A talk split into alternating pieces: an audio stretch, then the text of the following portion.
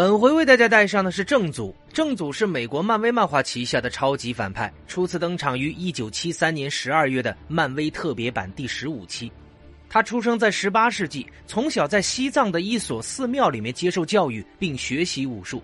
在和兄弟正义创造出可以偷取他人生命的龙眼宝石和创建武兵会之后，他杀死了兄弟，还获得了长生不老的能力。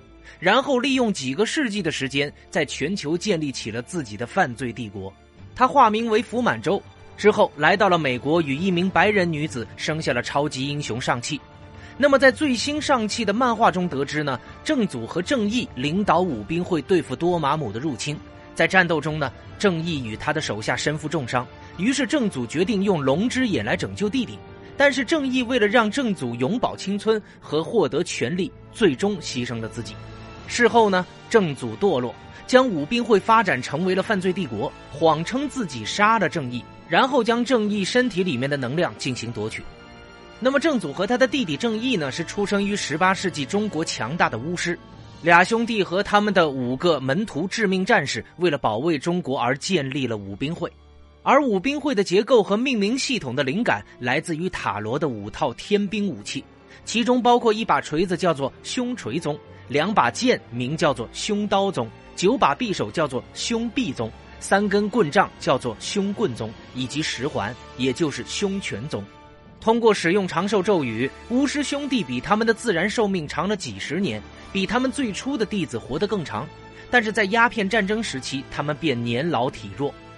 话说，在一次与英军的战斗中，武兵会被多玛姆和他的手下无情的击败。导致当时的致命战士和正义身受致命伤，正祖以自己的生命为代价，企图用龙之眼救活弟弟并恢复他的青春，而正义呢，却因为不愿意独自统治武兵会而反其道而行之，牺牲自己来恢复正祖的青春和力量。从那时起，正祖独自领导武兵会，但是没有被他善良的弟弟影响，变得越来越无情和腐败，把武兵会变成了一个庞大的犯罪帝国。为了制造恐惧。正祖谎报了正义的死讯，声称他因为正义的软弱而谋杀了他，并窃取了他的生命能量来补充自己的寿命。那么多年来呢？正祖学习各种武术和科技，还有一所修道院里的深奥的知识。在现代呢，正祖采用了福满洲的名字，并创造了虚假的起源。而长生不老药呢，也赋予了他的力量。而就像他的名字一样，这个协会多年来经历了不同的别名。从思凡骑士团最终改名为金色黎明骑士团和海带骑士团，他成为了一名犯罪头目，一个世界范围的隐形帝国的影子皇帝，还拥有一支遍布全球、训练有素的狂热杀手军队。在他的手下有各种各样的邪教和秘密社团的杀手，包括掠夺者、图吉斯、法利赛、大麻瘾者以及其他组织等等。那么福满洲呢，拥有三个天才智力和世界上最美丽的女人作为他的爪牙。而在义和团运动时期呢，正祖带领着这个武兵会对抗入侵者，却发现凶刀宗落入到了外国人的手里。正祖斥责凶刀宗的战士们没有为这样的突击做好准备，于是呢，凶刀宗掌门为自己的失败祈求宽恕和怜悯。而在斩首之前，他让凶刀宗掌门知道了一个古老的秘密，那就是正义也同样的软弱。正祖呢，谋杀了自己的兄弟，并且没有被人阻止。而且还窃取了兄弟的精神能量来补充自己的生命能量。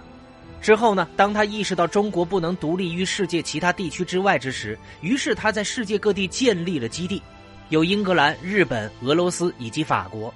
后来正祖发现了通往塔罗的通道在地球上，并计划窃取五套天兵武器，以此来壮大武兵会。在到达麒麟岛的时候，正祖被手下的海盗出卖，任其自生自灭。后来被身为麒麟骑士的丽江所救。在调养期间呢，正祖和丽江相爱。当丽江的父亲新祭司发现正祖在岛上的时候，他就命令儿子杀死入侵者。但是他们两个呢，就逃到了武兵会的凶拳宗。当他发现正祖领导这一个犯罪组织的时候，就试图离开他。但是正祖答应改变自己的邪恶行为，于是两个人结婚并育有两个孩子，分别是儿子上气和女儿施华。在结婚后的头几年里。正祖真诚地爱着他的家庭，然而在遭到了九头蛇的袭击之后，面对武兵会，正祖对他的家人变得冷漠和疏远，因为他觉得自己对他们的爱使得他自己变得软弱，并重新开始渗透到塔罗的计划中。后来，星和丽江在正祖的塔中与他相遇，发现他已经建造了一个通往塔罗的临时入口。当正祖和妻子与岳父打起来的时候，丽江被意外推进了传送门，而且传送门也出现了问题，和塔罗的连接断开，并把他送到了负空间。那么正祖和星呢，互相指责对方害死了丽江，并试图说服过路的这个上气加入他们的行列。但上气站在了父亲的一边，把正祖的一种化学药品扔在了星的脸上，并弄瞎了他的眼睛，在他的右眼上留下了一道伤疤。星指责上气和他的父亲一样邪恶，就逃走了。那么正祖随后呢，对上气施了一个咒语，使他忘记了这件事儿。话说在童年时期，上气和施华偶然发现他们父亲在湖南隐居处的秘密实验室之一。那么作为惩罚呢，正祖告诉上气，他要杀了施华。并让上气摆脱家庭情感的束缚。事实上，他秘密把施华送到了俄罗斯的凶锤宗，而上气继续在父亲的湖南隐居处隔离抚养。和施华一样，正祖选择将自己的其他几个孩子在武兵会的其他宗门里抚养，作为他们各自的掌门。女儿郑芝兰和棍师兄在英国的凶棍宗，儿子郑武在日本的凶刀宗，女儿艾斯梅则在法国的凶臂宗。而当郑芝兰说出他改革会社的计划的时候，郑祖命郑武刺杀他，而郑武选择放走了他，并伪造了他的死亡。但是双方都不知道的是，他们的父亲下令杀死他，因为他是一个变种人。郑祖认为变种人就是一个威胁。过了一段时间呢，郑祖回归并使用福满洲作为化名。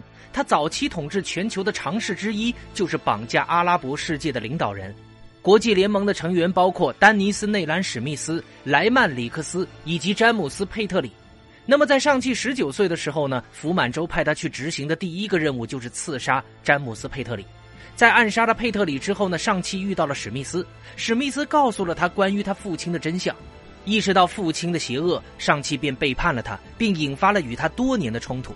他通过汽车尾气散布精神控制化学物质。后来，蜘蛛侠阻止了他，企图通过帝国大厦与电视对美国民众洗脑。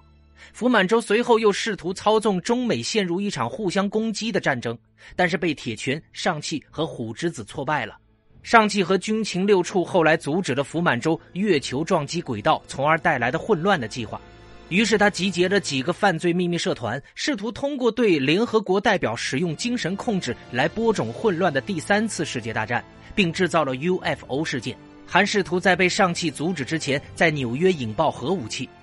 在之后的多年，他从不活跃，并被认定为死亡。而一回来，就重新开始了与上汽的战争。首先，他先让扎兰从 AIM 取回化学制剂。扎兰潜入到一个人工智能设施里，杀了里面的所有的人，把化学药剂带给了他。然后，他让扎兰带领一队杀手对抗上汽和他的盟友。这只是一个转移。而作为真正的目标是斯佩克特塔在一次大爆炸中被摧毁，而且呢，他还建造了地狱火武器，后来被上汽和军情六处再次挫败。他现在的名字是汉，他把女儿魁法献给了特查拉，希望能够统一他们的王国。但是黑豹拒绝了这个提议，因为觉得自己会被别人束缚。还有暗影议会在正祖死后的某一个时候让他复活，然而由于没有合适的材料，使他陷入到了暂时的不死状态。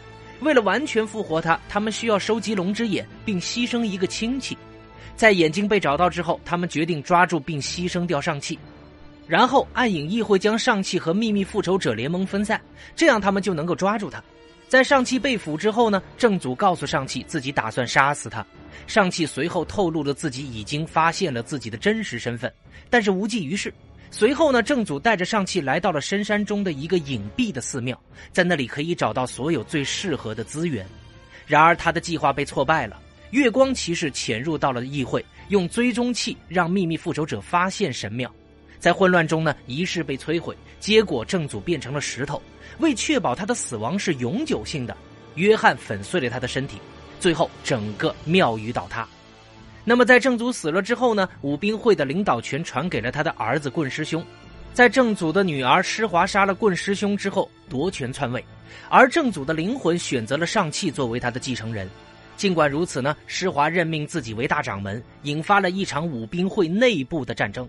上气被任命为大掌门之后，正祖的灵魂便祝贺他的儿子，说他一定会成为像他一样的人。那么，当上汽和他的兄弟姐妹被囚禁在塔罗的时候呢？正祖的鬼魂再次出现在他面前，他声称这是因为继承了他母亲的能力。正祖警告他的儿子，新祭司正在消灭他和兄弟姐妹的路上，并敦促他带上十环。玉帝一直将十环封密在这个王座，并隔离开来。而上汽不想屈服于腐蚀了父亲的黑暗诱惑，于是拒绝了。之后，当星在饕餮面具的帮助之下抵达地牢，在彻底摧毁郑氏家族的时候，上汽不情愿的让郑祖带他去藏着十环的地下室。在成功拿到了十环之后，郑祖祝贺上汽完成了他未能完成的任务。那么，有关于他登场的影视有，在漫威电影宇宙《上汽与十环传奇》中呢，福满洲是一个与满大人的混合角色，是混合角色哈。先前在钢铁侠的三部曲和短片电影《王者万岁》中被引用。那么有关正组的简介就为小伙伴们带上了，我是老莫，大家拜拜喽。